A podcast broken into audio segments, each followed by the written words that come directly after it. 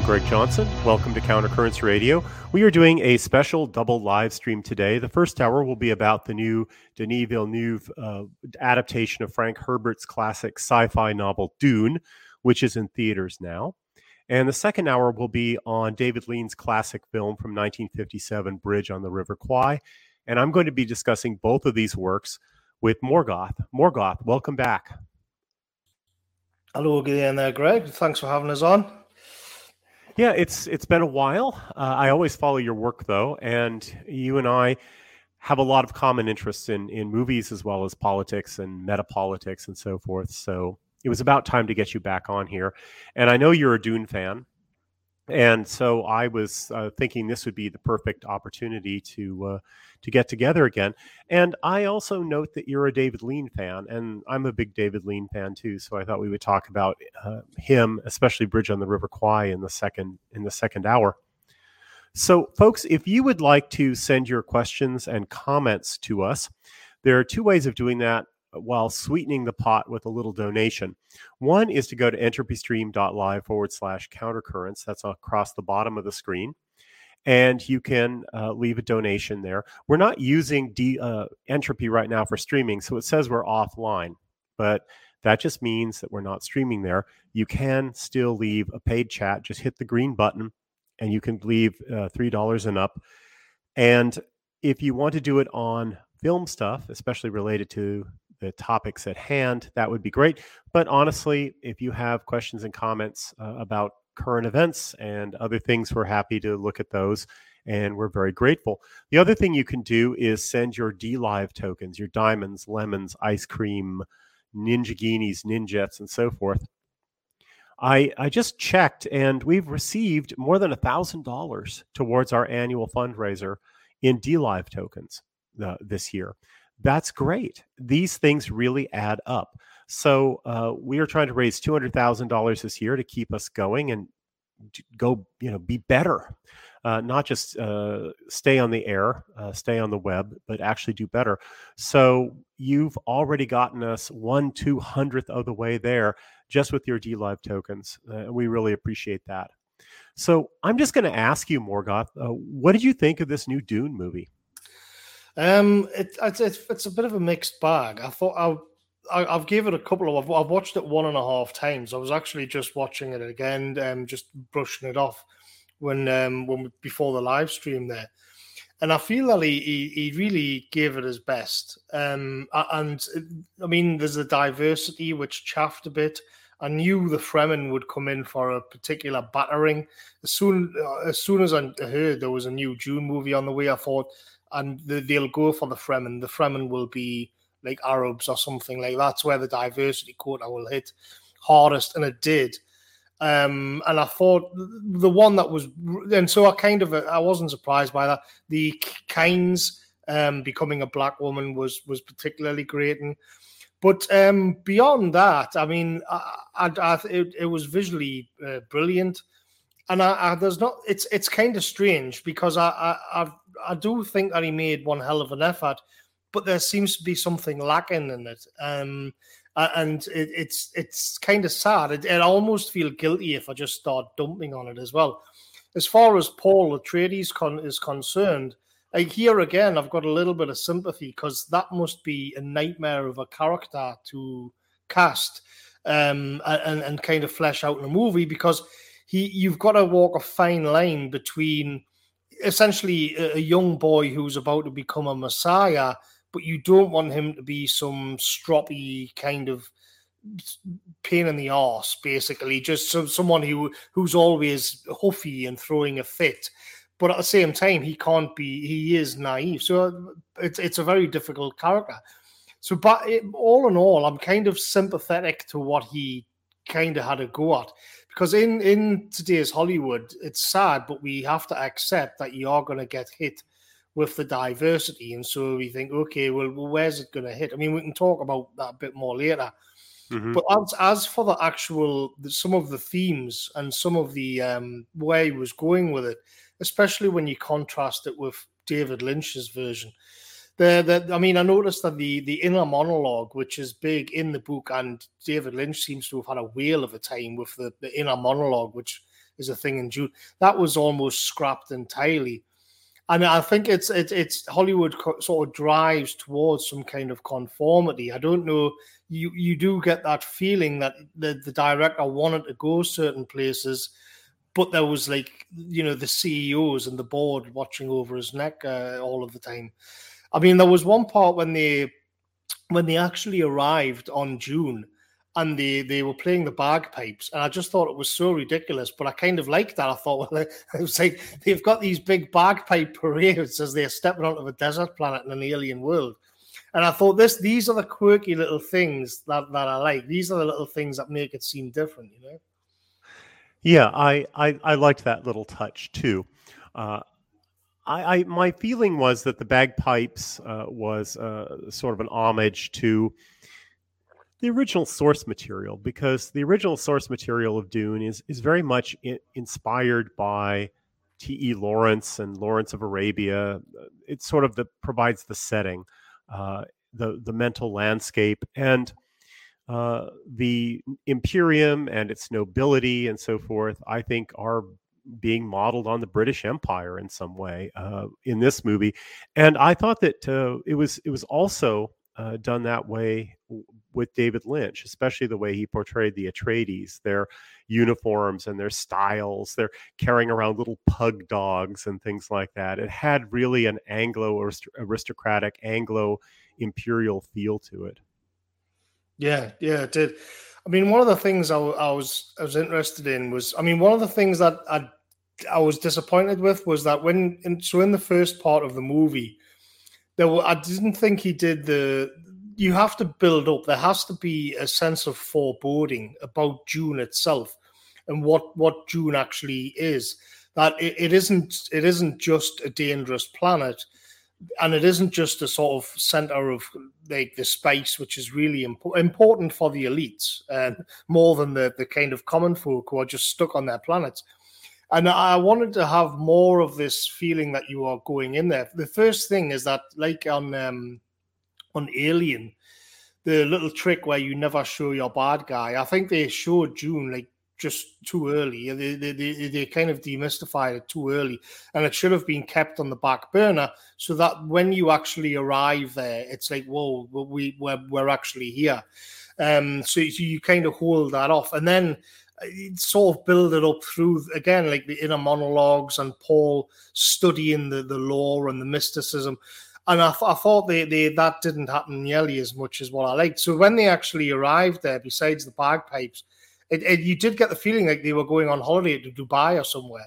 It, I, thought, it was like, yeah, there has to be something built up. This is an awe-inspiring planet, um, and it's a very dangerous place, and it's steeped in religion and superstition and politics and intrigue. It's a it's a very you you just a place that's better off avoided, and I thought that could have been done a bit better. Yeah, I think that Frank Herbert is a reactionary genius. I, I think he is one of the most reactionary novelists of the 20th century. I think the backstory uh, the, of Dune, the universe of Dune, uh, is a, a, complete repudiation of liberal democracy and progressivism. Uh, and I think that's wonderful. Uh, Frank Herbert's uh, 100th birthday was uh, last year. And unfortunately, we, we missed doing a big celebration of it. Uh, something else just came up, and I just couldn't I couldn't grind out the article I wanted to write about him. But and I, I wanted to read uh, a bunch of his other novels. I've only read his Dune materials, uh, the six Dune books, and some unpublished things connected with them. But anyway, he at least within the Dune uh, universe, uh, he's a reactionary thinker. Uh, he believed that uh, liberal democracy was not a form of society that could go out and colonize the universe. Uh, he believed that it would be something akin to feudalism because of the great distances and vast spans of time required to go from star to star you'd need a, a maximally decentralized uh, form of government. But at the center, you would also need the ability to plan for thousands of years ahead. And the long time horizons uh, required for that are just not something that you can get with liberal democracy. And so he looked back at the Middle Ages. He looked at uh, dynasties that would plan for, you know, their posterity. He looked at initiatic orders, like uh, things like the churches or Sufi orders, uh, as models for, uh, or guilds as models of institutions that replicate themselves over thousands of years by initiating people into a doctrine and plan for thousands of years into the future. Uh, he he believed that long range planning was absolutely essential for the future of mankind, especially if we're going to go out into the into the cosmos, and that's just not something that liberal democracy can do. Uh, so he gives an uh, image of a uh, intensely hierarchical, non-individualistic society uh, ruled by this warrior aristocracy. Uh, alongside these various mystic initiatic orders, and those are the Bene Gesserit, uh, the Spacing Guild, and a group called the Bene Tleilax, who turn out to be uh, basically secret Sufis, which I think is fascinating. So, this is great stuff for reactionaries, uh, and it's an objectively reactionary work of the mm-hmm. imagination. Herbert also rejected equality between the sexes. In in the fourth Dune novel, there's a lot of t- talk in there about uh, human biological diversity, the psychological differences between men and women, and how these have to be taken into account. Um, in the extreme backstory of Dune, uh, he rejects artificial intelligence. He projects a world where there was a holy war to destroy thinking machines, and that mankind has evolved technologically, but we have basically gotten rid of computers and do do all the math in our heads, so to speak, and we've had to expand our heads. Uh, and one of the things that expands the head is this uh, thing called spice, which is found on one planet, Dune. And when you have a, a civilization that's all about long term planning, and you have a substance that can extend your lifespan and also make you prescient so you can glimpse the future, that would be the ultimate value in a in a civilization like that. So I, I think it's fascinating. It's it's important that this work be made and popularized and stay in print. Uh, uh, yeah. because it's an objectively anti-liberal, anti-modernist uh, uh, work. Uh, it's a it's a reactionary work, and so we want these reactionary ideas to circulate. And so that's what makes me excited that this movie happened.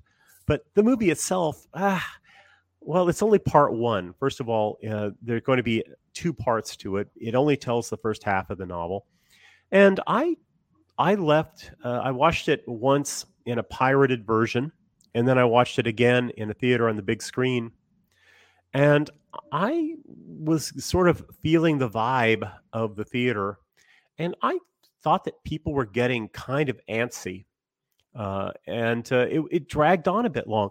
I I found it dull to the eyes. Uh, I, I didn't think it was as beautiful as it could have been. Uh, I found it grating to the ears. I find Hans uh, Hans Zimmer's uh, electronic noise scores to be oppressive and tuneless, and I found it kind of basically a drag on my attention span after a while. I thought a lot of stuff was just being dragged out uh, and uh, he was trying to milk it for some significance that it was uh, not reaching. I thought. Yeah. So yeah. There was there was there was one standout scene that I just watched before, which I really did like, and it's this the when, when they when they go out and they arrive at the the mining. It's early on and uh, like halfway through. And and they they it's a famous scene where it's the first time a worm appears mm-hmm. and um, Leto and Paul and, and the, the men, and, and now with Kynes, it's the woman as well. And so they, they go out um, to have a sort of check check up on the spice mining operation. And they there's a worm coming in the distance, and they're all kind of watching, sort of like tourists or something. Um, it's because they've never seen how all of this works, how how the production of the spice works, and all of this.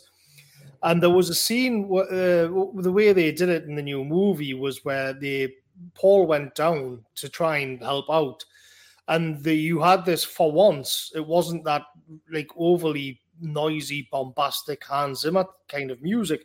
It was just like a simple uh, choir voice, just like a female uh, vo- uh, choir voice.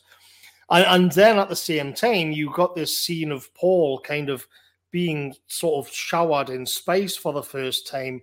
And then at the same time, you can see that the worm is plowing its way and it's coming towards them. And it was a very, I thought it was just very well done. And I thought this, this is the stuff. This is what I like because you get that sense of wonder. You know, you've got your your main uh, sort of hero and his his uh, sort of hero's journey is just about to start. He's being showered in the space, which has got significance, and him and his family have shown their humanity. And at the same time, you've got the worm, which is about to come, and they're trying to. There's one of the the sort of locks where they're trying to lift the the mining vehicle off the sand and it, it's not quite working. It so you it's it, there's so much going on at the same time, and, and yet the music and the tone was just right. I thought this is this is great stuff. Yeah, I, I really I really like this bit. I thought that was a very effective sequence too. Uh, I I agree with that. Uh, they they sort of created a, an opportunity to have Paul begin his visions or start having visions there. Uh, it's not in the in the original, uh, but I thought it was it was well done and I do think that the music and the suspense uh, were were quite good. Uh, it was almost like that moment in The Dark Knight when the Joker sticks his head out the side of the car, and you get that kind of weird, almost silent, all hell is breaking loose, but at the same time you've got a very calm kind of uh, soundtrack in, and it's, it's it reminded me of that for some reason. Yeah, that's that that is a very memorable a little shot. Yeah, and the drama of just cutting away and just having sort of uh, light sounding strings in the background, uh, I, I, thought was was was interesting. Yeah. Uh, so this book, The Dune, was published in 1965. It sold millions of copies. The first attempt at adapting it to the screen was Alejandro Jodorowsky's project, which just didn't get off the ground. But when it fell apart, the creative team went off in various directions and, and got involved in things like creating Alien first. Uh, and it certainly had a huge amount of influence on other movies like that uh, that started happening in the late 70s and the 80s. A lot of the design was just stolen, basically, and adapted. Uh, and then um, the first actual adaptation of it for the screen was 1984 by David Lynch. Uh, then, around I think it was 2001, the Sci Fi Channel did a uh, miniseries adaptation. I think it was in three parts uh, of, of the whole novel. And now this, uh, almost 20 years later. And have you seen the the Lynch and the Sci-Fi Channel versions? Yeah, I can. I did find the Sci-Fi Channel one kind of forgettable. I, have Lynch one I've seen many times. The the but I, I rem, I've watched them, but I, I, I find it difficult to remember much about the the series. To be honest, there was actually quite a few. I think they they did like um Dune Messiah, and they they they did quite a bit. They in TV like in in in that format of say yeah. eight episodes or something. They did they converted quite a few of his books. Well, well they, they did time. the next two books. They did Children of Dune and um, uh, they did Dune, um, Dune Messiah, which was the second, and Children of Dune, the third, uh, as a three part miniseries just called Children of Dune. Uh, I thought that was absolutely excellent. Uh, I thought the first miniseries of Dune itself was uh, kind of a snoozer. Uh, it was badly cast. It was just had weird decisions about design and the script and stuff like that. And the special effects were really kind of weak. Uh, the other series had weak special effects because it was sort of cheesy. It was 2003, it was the sci fi channel. Uh, the special effects were cheesy, but the script and the cast, they had a very, uh, they changed a lot of the cast. The music was excellent. Uh, it was, it was actually a really brilliant adaptation uh, and in some ways the best adaptation of any of the Dune works. But my favorite of the three adaptations of Dune has to be the David Lynch. Uh, yeah. Uh, I was hoping that this would uh, exceed the Lynch, uh, and I thought that it fell short. Now Lynch's Dune is flawed. There's no question about it. Uh, but in every scene where you can compare it to the Villeneuve Dune, uh, and a lot, a lot of, you know, compelling, canonical, important scenes like the test with the the box, uh, the, the near the beginning, or the visit to the desert uh, with the spice mining, uh, meeting Dr. Kynes, and all of that. Uh, I I thought that in the or, or the the the weapons training with Gurney Halleck. Uh, I thought that where you can compare them very closely, that Lynch's uh, movie is is just more artful, uh, yeah. in my opinion. It's and more visually striking too. I mean, um, um, if you look at because I think there's parts of it really play to David Lynch's strengths as well, which is um, the dream sequences, for example. It's Absolutely. So, so there's and the the inner monologue, and then there's the like Brian Eno music with the sort of mysticism of the desert and things. So there's a lot of this which David Lynch is very comfortable with and like is really likes getting into that kind of thing. So in a way, people you know people kind of think, well, what a weird movie for David Lynch to direct. Actually, it's it it isn't. It is it, it isn't really that far off the beaten track for for a David Lynch movie at all. Actually, um, I mean, one of the things I, that I was going to bring up just for the sort of in the conversation was related to this, and it's that because David Lynch does have his own, you know, he he he is like sort of obsessed with dreams and this kind of thing, but when you so when I was saying there's something missing in it, and you wonder if it's possible for like just a liberal, a standard liberal director to be comfortable with some of the themes in Dune because it is reactionary and and it, it isn't just a purely materialist action movie.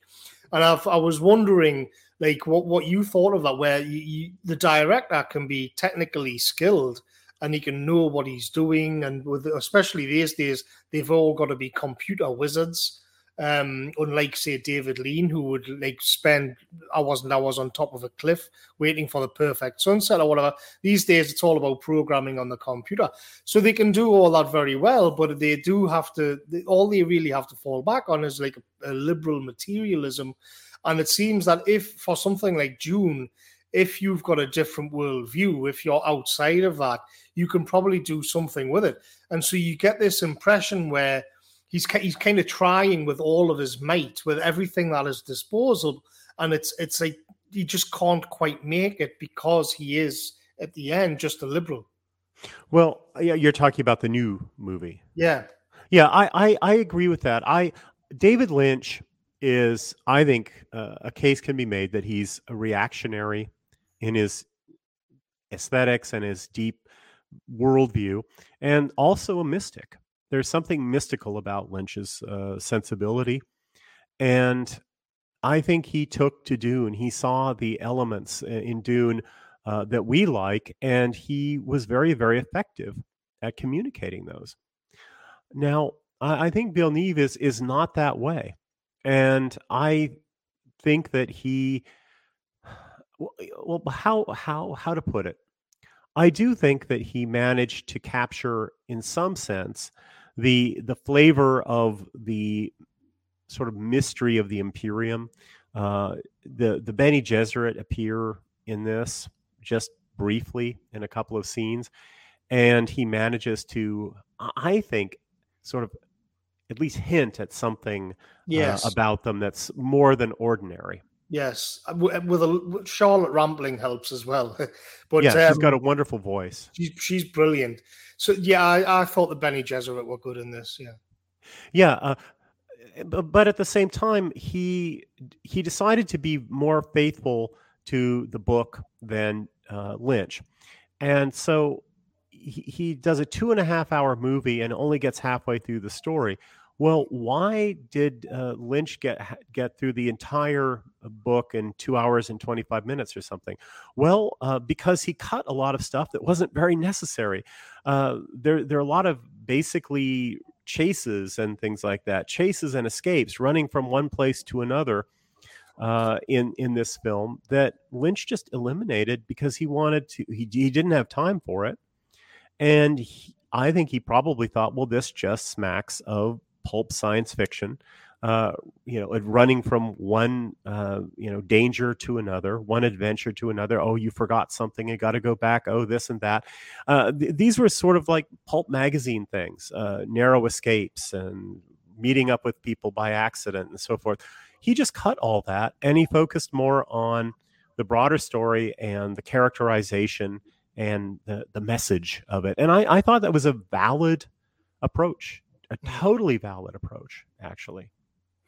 I think another thing for the, the new one is that the, the people involved in it would be very conscious of the if if you go on Google Images, because I've I've rated Google Images Dune art for videos and things like that, and you really do, or DeviantArt and these kinds of places, and people just love it. People get really carried away yeah. Um, there's some fantastic artwork up there, just of the, the, the Dune the Dune universe, all different kinds and styles as well. And I'd, I'd, you do kind of get the impression that the people designing it had that in mind and thought, we we can't we we, we have to kind of either top what they they are doing, just normies like doing graphic design on the internet or whatever it happens to be. Uh, like they were conscious that the subculture was there. And I think Lynch wouldn't have had that kind of pressure. I don't think Lynch would have cared that much anyway, to be honest. But um, I, I, I think because Dune is, is more of a cultural thing now, uh, or a slightly different way that, than what it was would have been when David Lynch made it, because now you have all of the fan art and you've got websites and wiki forums and all of this kind of thing. Yeah, I, I think Dune's uh, the, the the art design in Lynch's Dune is is really striking. I, I like his sets. Uh, I think the uniforms are pretty good. Uh, there's some silly things uh, like the weirding modules, uh, and that was pressed upon him basically by De Laurentiis. Uh, they wanted it to be sort of Star Warsy, so they wanted some weird weapon. Uh, whereas one of the things that's also very reactionary about the Dune universe is is is that Herbert likes to show how technology can cancel itself out and return us to more archaic forms of life, like feudalism, for instance, or in his case, uh, forms of combat. So he has this idea that the laser uh, was invented, of course, uh, but people came up with a way of shielding against it. And unfortunately, when a shield and a laser interact, it creates an explosion that kills all parties. It's just too terrible to contemplate using lasers. Uh, and shields can also protect you against projectile weapons like bullets, uh, but it can't protect you uh, from the slow blade. And oh. so, uh, in this, uh, because of the extreme advance of weapons technology and also defensive technology, we've returned to a world where uh, you fight with edged weapons which of course is not a sci-fi thing it's a fantasy novel thing. It's it's a it's there's sorcery and swords in the Dune universe. Uh, it's really actually an interesting fusion of sci-fi futurism and fantasy literature archaism. And this is why i i call it archaeofuturist in, in you know uh, following Guillaume Faye's idea of archaeofuturism Yes, and, it, the wonderful thing is, and this is why it, it is uh, so reactionary, is that we we the, the age of technology. They start Dune makes it looks like say on the Star Trek universe. The Star Trek universe is in the distant past. So you, the the way we live now, the sort of liberal progressive mentality, is that there's just going to be this constant sort of improvement and technology will get better and technology will do more and more of the work and it just goes on and on and on and on and on until i mean to be honest this is what terrifies me about so much of the real world now is that you end up just being like a sort of augmented uh, pod, denizen, pod denizen, you know, with your your your maggot burger or whatever.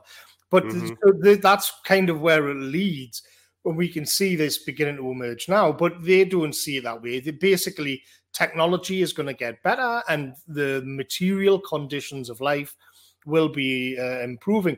And what you tend to see is, well, he's definitely in Dune, but other more reactionary stuff, Warhammer as well, is that this this sort of progressive liberal age is now in the ancient past. And this this is why you they makes them uncomfortable because the the the future belongs to us in a way. Because mm-hmm. because the more primal perennial um, forms come back and you can't get away from it. I was doing a, a, a live stream with um, Distributist and a few others at the beginning of the year. I think we were talking about Dune and Warhammer, and we were discussing the possibility of like what would it be like to create our own kind of world uh, where you could do this. And um, Distributist came up with the idea that if you are going to do a right wing uh, sort of, if you're going to make a fictional right wing universe, science fiction universe, you have to bake into the cake a cyclical view of history because then the liberals can never get the upper hand because yeah. it'll it'll always end. It doesn't matter how politically powerful they are. It doesn't matter how much money they've got and all of this.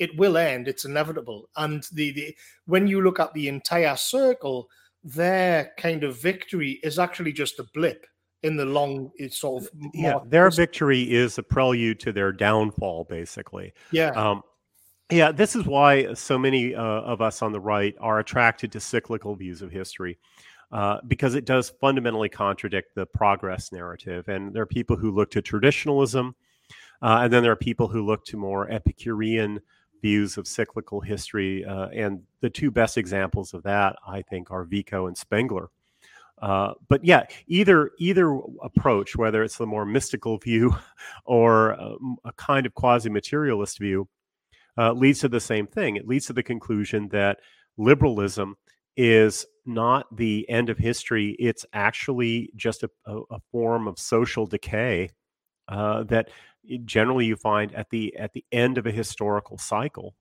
uh, yeah. and that it will give way to something very different and much more primal. Yeah, it's much more archaic.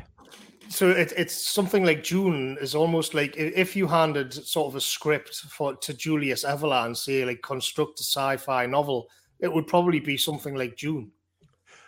Absolutely. Well, in a way, if you look at the backstory of Dune, uh, what, uh, according to uh, Herbert, you know, it was the Star Trek future for a while.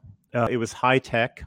Uh, and they created artificial intelligences, and artificial intelligences uh, became oppressive, and mankind uh, basically uh, had a religious awakening and asserted itself against these dehumanizing, leveling machines. And uh, there was a, a, holy war, the Butlerian Jihad, to ex- expunge thinking machines from the universe.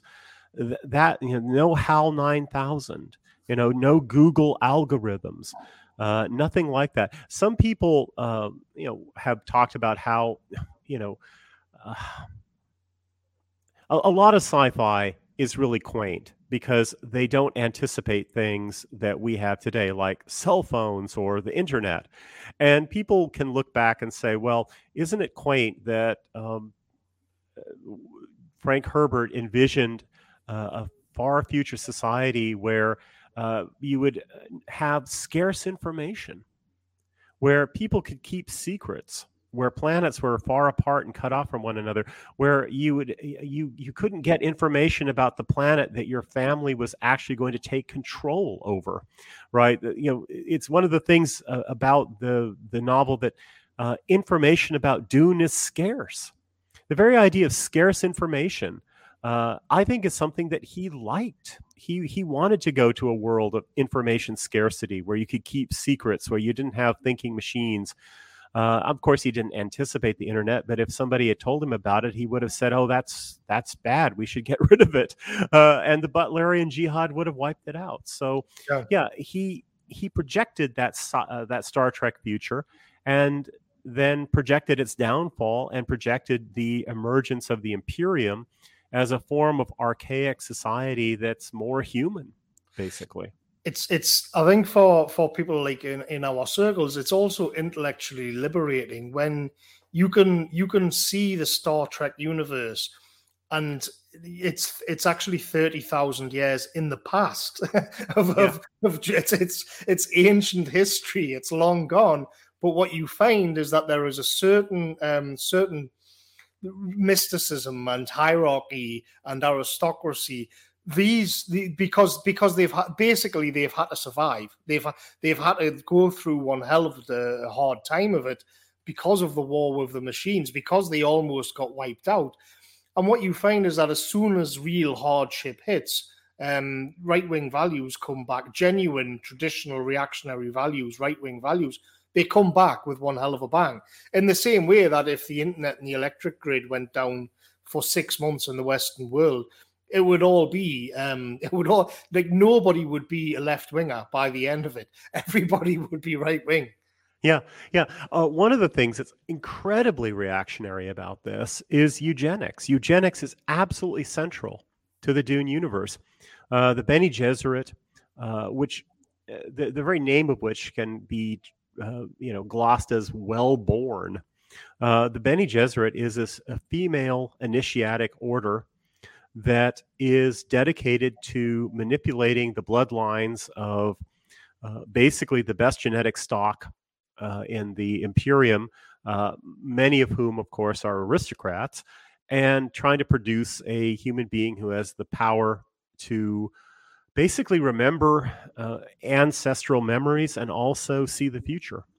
Uh, and th- that's that's remarkable. So uh, once once you get rid of technology, especially technology that thinks for us, then what you have to do is you have to you you you have to find human beings who can do it do those things and the number of human beings who can calculate square roots in their head and things like that is tiny right and uh, that means that uh, destroying thinking machines is inegalitarian uh, you have to go for people with natural gifts. And then you have to work on uh, augmenting those natural gifts, uh, uh mnemonics and uh, other kinds of techniques using the spice. But one way of, of doing that is to improve the stock. And they have been improving the human stock for thousands of years. this is absolutely horrifying to the modern liberal mentality. Uh, but I, I, I, find it, you know, quite welcome. Yes, eugenics is a great thing. We should mm. want the next generation to be more gifted than us. What? How did you? Um, uh, just on the the, the sort of the, the the Dune TV series that came out twenty years ago, it just popped into my mind. One of the re- me mind, one of the reasons why I, I wasn't a fan of that was because of Baron Harkonnen because he was just a fat English sort of thespian actor waddling around. And of course, in the David Lynch, um, which was typical of David Lynch, there was a, like Baron Harkonnen was absolutely grotesque in it. And what did you make of Stellan Star- Skarsgård as it's in this one? Um, so well, I've, I've, got a feeling we're going to see a lot more of him in the second movie. Well, I hope so. Uh, uh I think that Lynch's uh, Baron Harkonnen is totally over the top. Uh, he's the most disgusting villain in all of film, uh, you know, just sort of oozing pustules and sexually perverted and fat and uh, insane and sadistic. He's he's really one of the most disgusting villains in all of uh, film. I I think he's wonderfully over the top, uh, but I love him. Uh, I, I, did think, um, what was it, Ian McNeice? I think the actor who played yeah, in, in yeah, the yeah. sci-fi thing. I mean, he has a great voice. He's got a great voice, but he's just yeah, he's just a big fat gay uh, thespian, you know, British thespian, mm-hmm. um, and uh, uh, so I didn't find him uh, all that threatening. But the Skarsgård one, I mean, I which it was just sort of nothing to me. I thought, well, this is sort of Marlon Brando in um, Apocalypse uh, Now. Apocalypse Now, as yeah. uh, mumbling his way through Baron Harkonnen. He doesn't have that many lines. It's not clear what his uh, motives are. Uh, I just, I just found him disappointing. Uh, I, I, I, was because it's been a long time since I read the book, but from what I remember, Baron Harkonnen had a lot more to say in the book than what he has in the in the, this movie. He's absolutely, yeah. He, he, he, he talks quite a lot Yeah, he, he talks quite a lot, and he's highly articulate. At least the McNeice uh, one is sort of uh, highly uh, articulate uh, and has beautiful a beautiful accent and a beautiful voice. Um, he, he, that that aspect of him comes across. Uh, you know, he's a he's an inveterate schemer, uh, and he's incredibly clever, and yet he's amazingly limited because he's essentially a merchant, and uh, he's a merchant prince who's uh, basically squeezing uh, resources out of uh, the colonies, and he has managed to overlook the entire dimension of, well, uh, the, the military potential of Arrakis and the Fremen there. Mm-hmm. Uh, he was completely oblivious to that, and the Emperor, when was was quite skeptical that he could be so oblivious to the military potential of these people. But uh, that that was his limitation. He was basically just a merchant prince, but an amazingly, uh, comp, you know, ma- amazingly subtle-minded Byzantine schemer. Uh, and yeah, you don't get any sense of that. You don't get a sense of this his subtlety. Um, he has a certain wit.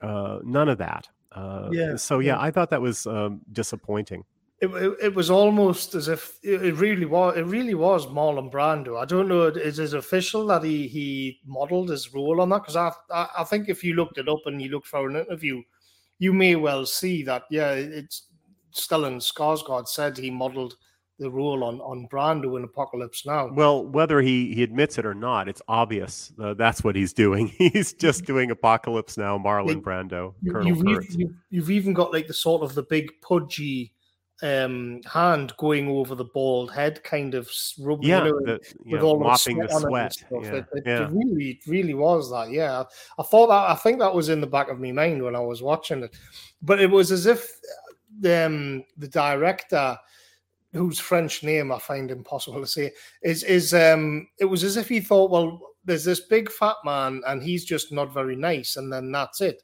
But as you say, it, that's not actually Baron Harkonnen. He's actually got he talks a lot and he's got a sharp mind. But he's yeah, also he, he's also a bit of a lackey to the emperor. Yeah, yeah. Uh, yeah, the, his complexity uh, is is gone, and his uh, at, at, least the the Lynch character is entertainingly demonic, uh, and that's gone too. Uh, and so he's just sort of this fat, nasty guy. You know what what motivates him? Well, it's just not clear generally speaking, there there's very little, I think, characterization uh, and character development that that happens in this film. Uh, Timothée Chalamet, of course, has that. Uh, there there's some stuff with his father that I thought was effective at showing their relationship. Uh, I thought that was that was good. There's a certain warmth there. I thought the Lynch movie also showed the warmth of the relationship between father and son. Uh, I thought both movies, both Lynch and Villeneuve, uh, were successful in casting people who actually looked like they could be related. Uh, Timothée Chalamet looks like he could be the son of Oscar Isaac and Rebecca Ferguson. he, he looks like mm. a cross between the two. And uh, I thought Kyle MacLachlan looked like he could be the son of Jurgen Prochnow and Francesca Annis. I thought uh, that that was that was a nice touch, and it was indicative of, of some sense of the you know that that genes play a huge role in this in this universe. Mm-hmm. I did I did like Jessica. I thought Jessica was done quite well. I, I, she because she did she does have that sort of English English rose type uh, look yeah. to it. And yeah. when there's there's one scene with her which is very good when she's sitting in the in a sort of little cave thing with all alien will sort of scribbles script written all across the back of the wall and it's going across her face as well so you you get this you get this sense that she is this well-to-do aristocratic lady but here she is being reduced like to this where she is just a sort of the the Fremen. She's just like a sort of Bedouin woman sitting in a in a little cave somewhere with script like religious text written across her face. And I, I thought that was very well done. I, I, quite enjoyed her throughout this. Yeah, I, I thought she was a, a strong uh, character, a strongly uh, well a well done role. Uh, generally, though, if you compare the casting and performances of all the major roles uh, in the Dune and the Villeneuve, I don't think that Villeneuve's uh, movie exceeds uh, Lynch's movie in any way. I don't think anyone uh, stands out as a, uh, as remarkably stronger uh, than the the version in the Lynch film. And and then of course there are the weaknesses. the the big thing that annoyed me is of course the diversity casting. Now, it's absolutely true that Herbert is massively Eurocentric. There's no question about it. Uh, the Imperium and its civilization is modeled on European civilization. Uh, and the Fremen, uh, who are a people on the margins of the Imperium, are modeled after the Arabs. And so it's it you know it's Eurocentric, and then there are the exotic people on the margins of Europe, namely the the, the Near Easterners. Uh, none of these people are portrayed in his book as uh, non-Caucasian. Uh, some of them are non-European, but none of them are non-Caucasian. The the the Fremen have a legend that they are descended from from the people of Egypt. So you know the people of the the desert basically uh, you know not just uh, you know the copts and uh, arabs and people uh, there so that i think um, you know puts them in the caucasoid camp definitely uh, in this uh, we get sub-saharan africans yeah. everywhere and my fear based on the first trailer was that this was going to be a woke morality play. Uh, there's an element of anti-colonialism in the, the the original Dune novel. There's no question about it. Uh, and I thought that this was going to be turned into a racial anti-colonialist kind of thing, where basically the good guys, the Atreides, consists of uh, whites who race mix with non-whites and non-whites. Uh, basically, they all look like uh, Antifa, right? And uh, the bad guys, the Harkonnens, were portrayed as pasty white and bald headed. They all look like they all, you know, they were redheads in in in Lynch. Now they just look like skinheads in this. And so I thought this is the Antifa script, and I'm really tired of this bullshit. Uh, the the story is objectively reactionary, and the only thing that they can do is just mess with the casting and so they they stuck some black people in it and some mulattoes and so forth. Uh, but I, I was pleased when I actually saw the film that they didn't do this consistently, so you could have a, a sort of uber white versus non-white and white race traitor uh, conflict because some of the bad guys are are non-white as well. So, for instance, at the very beginning, he invents this scene uh, where the uh, herald of the change and witnesses come to uh, Caladan uh, for a ceremony passing control of Arrakis to the Atreides. And this is just invented. This isn't in the novel. Uh, it's sort of like uh, the the audience scene with the Guild Navigator that Lynch invents in his movie. It's it's great because it gives you a, a sense of the grandeur of the Imperium, right? Mm. The hierarchy of it and all. Uh, this is very brief, and frankly, uh, the primary purpose of it seems to be to put a very dark and shiny black man, uh, you know, at the center of this whole delegation. Uh, and of course, that puts him on the bad side. Then, of course, the traitor, Dr. Yue, who's not described, has a Chinese name, but isn't described as Asiatic by uh, Herbert. He is played by an Asian guy. Okay. Uh, then we uh, get to the Fremen, and the Fremen are filled with uh, non whites. Uh, but then at the end of the movie, uh, Paul has to fight this Fremen named Jamis, who's a, a Negro. Uh, he's an uppity Negro who is irrational and picks a fight with this white guy who doesn't want to fight with him and the white guy doesn't want to doesn't want it to escalate and tries to stop it and and uh, finally he has to kill the bastard he simply has to kill him and i thought okay this is not necessarily uh, you know, an anti-white lesson to stick this in at the end, right? Uh, he he's he's a bad guy, and he's a particularly uh, familiar black archetype uh, that we we've grown very very weary of uh, in recent years uh, in the in the UK in the United States. So I, I thought that the that the evil messaging that I feared would be in this didn't pan out, and I'm I'm sort of pleased with that. And so, really, what it is is just farcical. Uh, it's like casting Anne Boleyn as a black woman or Marshall Mannerheim as a black man. Uh, you know, we should look at this and just laugh at the farce of changing the race of characters uh, uh, who are Caucasoid into sub-Saharan Africans who just don't belong. Yeah, I mean, I, I, I knowing the the sort of the storyline, I did think they would go full re- critical race theory, um, where the Fremen were, were, and they actually were this hodgepodge of of different non-white non-white people, um, and that the the main sort of emphasis of the whole film would be that basically these poor downtrodden colored people are forever being oppressed by these white colonizers which is actually kind of the story.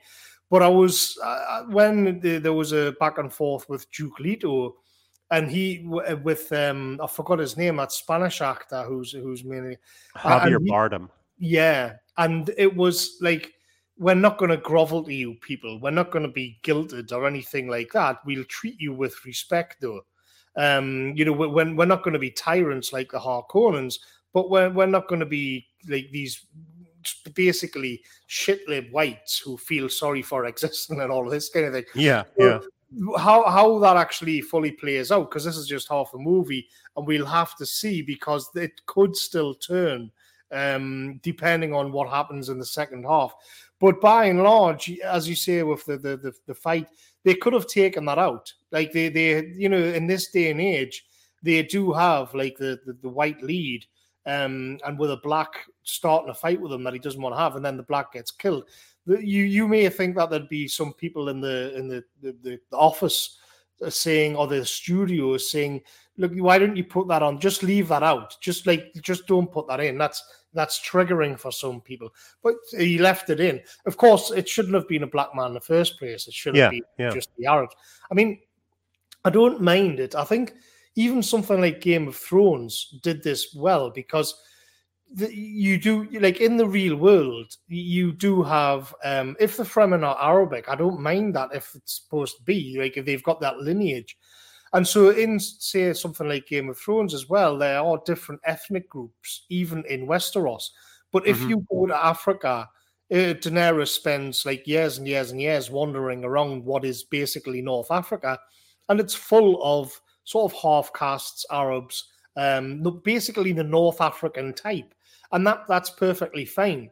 But what I can't stand is when they like the real killer because because it ties them to a place and, and an identity, and that's that's fine. But what I can't stand is when they randomly pop up. Um, you know, where it's just a black man here and a white person there, and nobody seems to come from anywhere. That kind of diversity casting is the worst of it all, I think. And this is yeah. it, funny enough. Um, some of these Hollywood directors, they seem to be finding clever ways to get around this, to to sort of do what they can to lessen the blow. And that's why I knew the Fremen would come in for a particular battering on this one. But um, if they're going to go all the way, I mean, if if you are going to do that, then why not make it interesting? Why not make, if you have to do it, why not make Baron Harkonnen like a gigantic fat Japanese man, like a sumo wrestler or something? Mm-hmm. I mean, there's there's there's ways to get around it. In the Christopher Nolan's good at doing this. So in something like Inception, there's actually more diversity in, in Inception than you might think. It's just that it's not offensive and it's cleverly done. Yeah, yeah. It, they're not just sticking people uh, in there uh, and casting them against type. Uh, I agree. Uh, really, there there are two kinds of woke casting. One is to tell a good story and then just stick some diverse actors in here and there. Uh, and that's what they've done here basically there's there's no real message to it Uh, I feared there would be, but there isn't. They just took a an objectively good story that wasn't written to be envisioned this way, and uh, they blacked up a few people in it. Uh, and if if they hadn't done it, it would be a great movie. I, I, think the first Matrix movie is like that. Uh, you can't tell me that if the cast in the first Matrix movie was entirely white and good looking, uh, that that anybody would think it's anything other than a fantastic film, even the most uh, jaded rightist. Uh, you know, the second Matrix movie. Uh, was very different because it actually had plot elements that were basically forms of ritualistic humiliation of white people and men. Uh, it was just anti-white, anti-male propaganda. It wasn't just a sprinkling of of women and uh, in male roles or blacks and other non-whites in in you know, normatively white roles. Uh, it was it was designed to humiliate, and they couldn't do that with this movie because they'd have to change the storyline. So they just sprinkled in it's uh, these people. It's sort of uh, level one wokeness, uh, and uh, it's so equally distributed on both the the good and the bad sides of it that you can't really turn it into a, a race war narrative which uh, i guess in in the current age is about the best you can hope for. Yeah. Yeah. Yeah it is. Yeah. I mean in in the matrix as well the the matrix was much more white than the the sort of so-called real world of zion which was like 90% non-white. And it really was this this like horrible mix of, of sweaty sweaty on whites like having raves and, and orgies and all of this kind yeah, of yeah yeah and, and, then the white world was like men in suits and and uh, yeah. The, so there was definitely you can see what they were going for there uh, even back then the the sort of white privilege it's a white system kind of thing mm-hmm. yeah yeah and of course there's going to be a fourth matrix movie coming out in december i i will have to go see that and write my review of it uh, I don't actually uh, look forward to it very much, though, to be perfectly frank. Uh, so yeah, I I think overall uh, we've we've covered this. I I don't think it's better than the Lynch film. Uh, it's more faithful in some ways. I, I think that Denis Villeneuve is turning out to be kind of a disappointing director. When I saw Sicario and I saw Arrival, which are two movies that he directed that are rather different movies. Uh, one's sci-fi and one's a crime uh, type thriller. I thought they were very well done films. I thought they were tight. I thought they were original. I thought they were interesting, and I thought, okay, this guy, this guy could be the, the next Christopher Nolan. You know, it, I was thinking of these movies sort of like Christopher Nolan's early movies, and I thought this could be really, really interesting. Then he did Blade Runner 2049, which I found to be kind of flat and disappointing, uh, to be perfectly honest. And now he's done Dune, and what he has done is is gutsy. He went into uh, established franchise territory. He did a sequel to an absolute sci-fi classic, and then he did a, a new version of something that's been done twice before. And the trouble is when you do that, you give hostage to fortune. You you invite people to crit- uh, to compare you to the originals, and when you do that, I don't think he comes up looking all that great. And I'm starting to think that he's not the next Christopher Nolan. He's the next, well, he's the new Zack Snyder, who I thought was very very promising, and then just turned out to be kind of a, a dud. Uh, who gets uh, a lot of big ticket uh, films to direct anyway. Mm, I, mean, I, I like uh, Blade Runner, but I do. I, am I'm, I'm one of these kind of right wing kind of guys who just like loves the just sort of basks in all of the aesthetics and the cinematography and things. Well, what, it's an interesting thing because I was saying before that um, it's as if he, he's missing the the spiritual element, as if he cannot quite get his hooks into how to do mysticism. And the funny thing about that is that that's like a main story of the um, Blade Runner 2049 is that the the the android, what do you call them again? The um, replicants. The replicants. They, they are developing souls and a metaphysics and a sense of wonder and poetry about the world and all of this. And the humans have entirely lost that. And yet, when so this is like my question about the liberal director. He he is uh, sort of in the role of that kind of materialist, dead soul human, and this is this is the problem that he's been faced with trying to create Dune, where it is about religion and mysticism and deeper meanings and all of this, and he's he's come up a blank. Yeah, yeah, I, I, think that's really well said. I want to run through uh, entropy and uh, DLive and thank a few people, uh, and we'll wrap up this hour. Uh, so uh, over at entropy, uh, Gadius writes in with 30 US dollars and says, I searched Dune racist in Google and Twitter, and the overwhelming take from leftoids was Dune is a white savior story. Well, that doesn't surprise me. Uh, I mean, they'll pull that out of their ass and and run with it. Uh, so, uh, yeah, that's fine. That's good. I, I hope they don't go see it. Uh, it would be wasted on them anyway. What are your thoughts about that? Well, it's kind of predictable. It's it shows you how shallow they are because they don't even all they can really see is like the the the, the sort of the petty point scoring of the racial kind of thing, and and not that the world itself refutes their whole worldview, like the the right. whole basis of how Dune is constructed.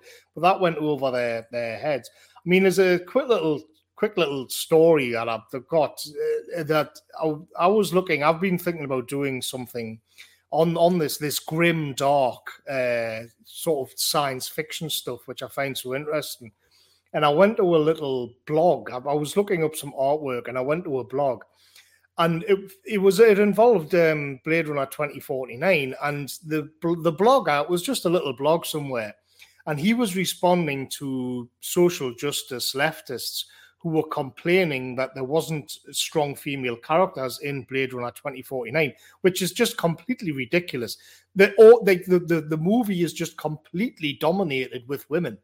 Yeah. All of the plot goes around women. There's about six women. There's only that one guy in it with the you know the broken nose. Uh, Arth K, he's called, isn't it? Ryan Gosling is it? Yeah. And, and but but what he, he responded was was something that I thought was really interesting, and it was that like he responded and said, at the end of the day, it is a dystopia. Why do you assume that this dystopian world, like maybe it's a dystopia because your values don't exist within it?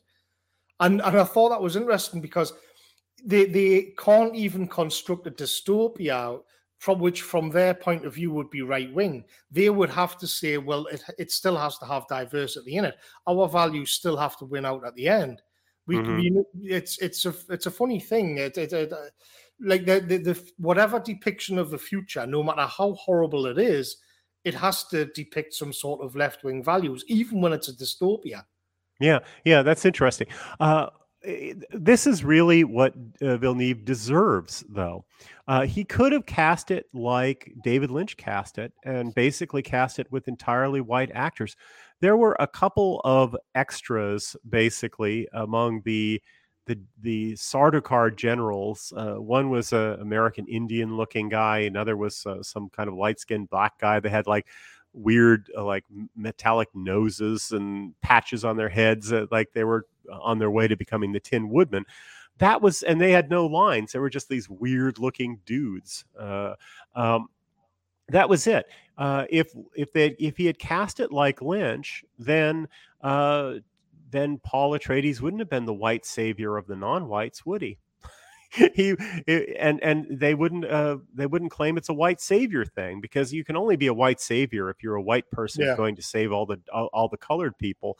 So they they kind of set themselves up for this criticism, and and uh, maybe the next time uh, somebody's contemplating this, maybe they'll say, "Oh no, we should do an all-white cast, so we can't uh, have our our hero be accused of being a white savior." I'd I'd love that. That would be an interesting way of backing ourselves back into uh, uh more Eurocentric uh, filmmaking.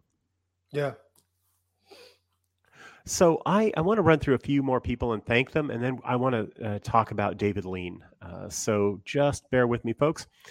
Uh, Okay. Uh, Philip Moose uh, has sent $23. Thank you very much. Cuck Free Zone, 58. That's very generous. S has sent 50.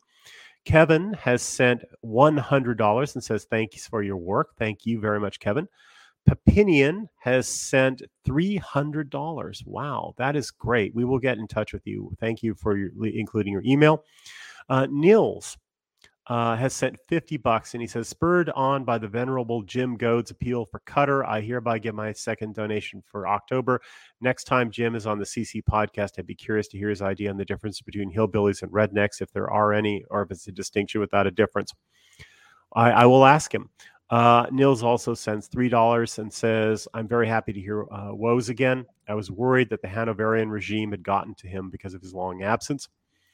Uh, Steve has sent in $200. Gosh, this is great. Thank you so much.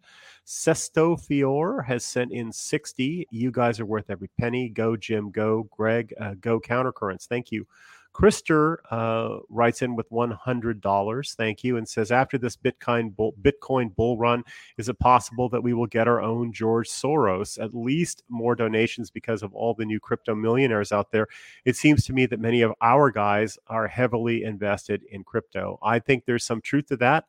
And I, I do hope some of these uh, newly minted crypto millionaires will will help out the cause uh, state of all things sends 10 US dollars and, and asks, why did I leave academia? Well, uh, they just didn't renew my contract, basically. And I didn't want to uh, continue looking for uh, those kinds of jobs. And so I went into uh, full time movement stuff and I haven't looked back. And I, I hope I'm going to make those bastards regret it. I hope I'm going to make them regret not co opting me and uh, getting me to spend my life uh, teaching uh, classes and writing articles that might be read by 14 or 15 people and have having, and having almost no influence on the world. Uh, uh, Red Line writes uh, in with 14 US dollars and the message 14. Well, thank you very much. over at DLive, um, Anaxum, an, Anaximum 88 sends one lemon. Thank you, Chad of Chad's. One lemon. Nick's Jilby, one ice cream and four lemon. Slog, 14 lemons. Alaska Chaga, one Ninjaghini. Thank you very much. Slog, one ice cream. You have the best mods here. We do. We have great mods. Uh, thank you, Gadius and Bartleby and uh, Nick. Um, Anglian has donated one diamond. Greg, have you seen Homeland by Juris uh, uh, Podnieks? Podnieks. I haven't seen that. Uh, he also donates a diamond. Says John Barry's best film score was The Last Valley. I don't know about that. He did a lot of great film scores. Uh, my sentimental favorite is Born Free. Actually, uh, do you have any thoughts on on John Barry's music, Morgoth? Yeah, I like him. I like the Out of Africa, and I think there's another one called Out of Time. Sometimes yeah, YouTube some... randomly suggests them, and I'll, I'll, think, oh, I haven't listened to that for ages. I, I like John Barry. Yeah. Yeah, and I, I, love his Bond music. Uh, Somewhere Out of Time is, uh, I think, is what it's called. It's a beautiful score. Yeah, it's a movie with Christopher Reeve in it. I haven't watched the movie, but I, I love the music to that. So I, he's one of my top ten favorite film composers. I, I think he was uh, tremendous. Dances with Wolves. Did he do that one as well? Yeah, yeah, yeah. It's yeah. It's it's uh, that's a wonderful soundtrack.